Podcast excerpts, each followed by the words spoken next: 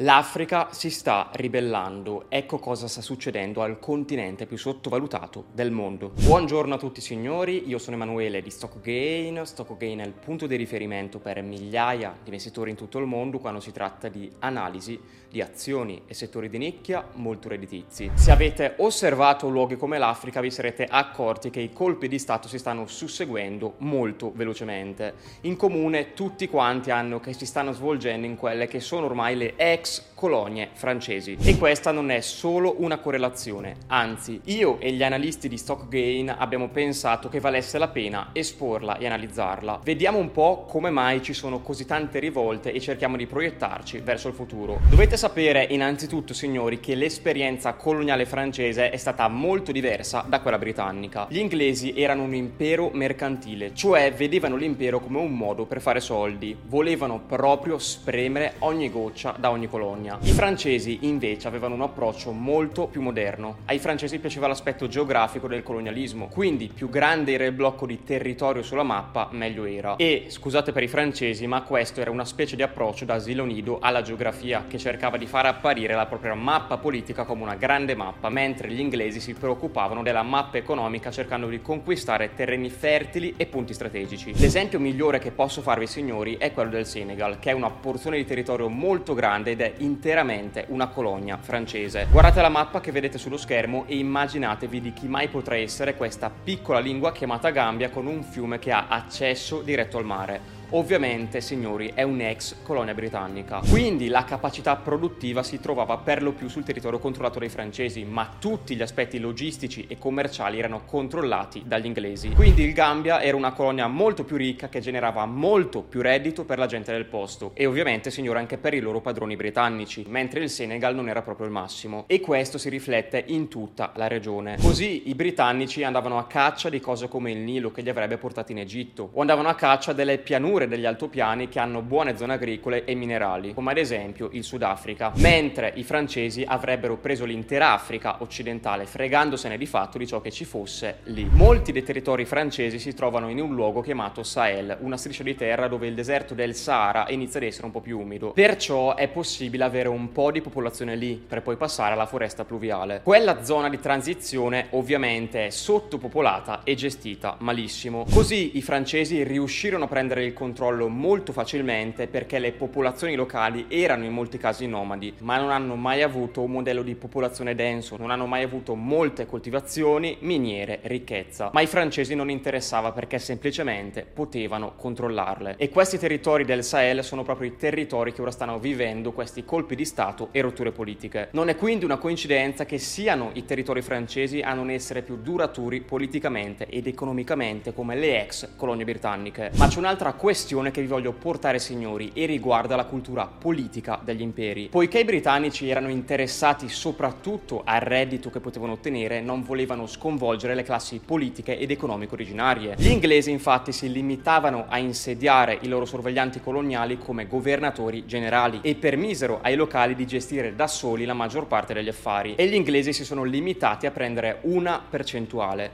I francesi invece dovevano prendere tutto. Una delle prime cose che i francesi francesi facevano ogni volta che entravano in una comunità era sbarazzarsi con la morte o in un altro modo di chiunque fosse al comando. E poi i coloni francesi prendevano direttamente il controllo di tutto. Potevano non capire l'economia locale e non parlare la lingua locale, il che ovviamente poteva essere un grosso problema, ma soprattutto significava che quando i coloni francesi alla fine se ne andavano lasciavano solo morte dietro di sé. Gli indiani racconteranno a non finire di quanto gli inglesi siano stati stati orribili con loro e questo è indiscutibile. Vi basta ricordare della protesta del Mahatma Gandhi che ha fatto scalpore ed è stata seguita e supportata in tutto il mondo. Ma i britannici non hanno mai veramente interrotto la leadership politica come la Francia era abituata a fare.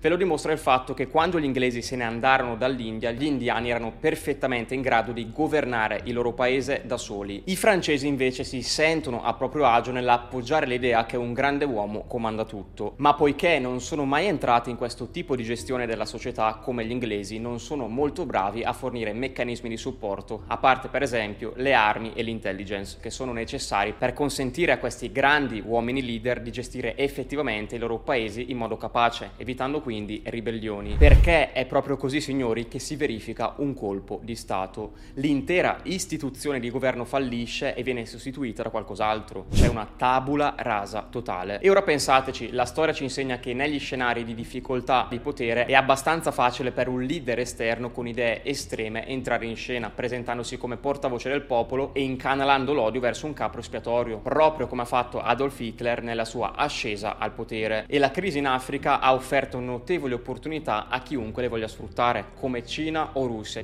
Ovviamente, signori, non c'è nulla di stabilito e i francesi sono ancora molto più vicini e la lingua locale è tipicamente francese. Hanno a che fare con un ambiente in cui i francesi sanno come giocare, perché, come dicevo prima, vi ricordo che i francesi sono molto meno schizzinosi degli inglesi riguardo a pratiche sporche come corruzione e assassini. È proprio la cosa più importante che sfugge alla gente quando guarda i francesi e alle loro ex colonie, cioè che i francesi gestivano il loro impero come una macchina per accrescere il loro ego, piuttosto che come una macchina per fare soldi.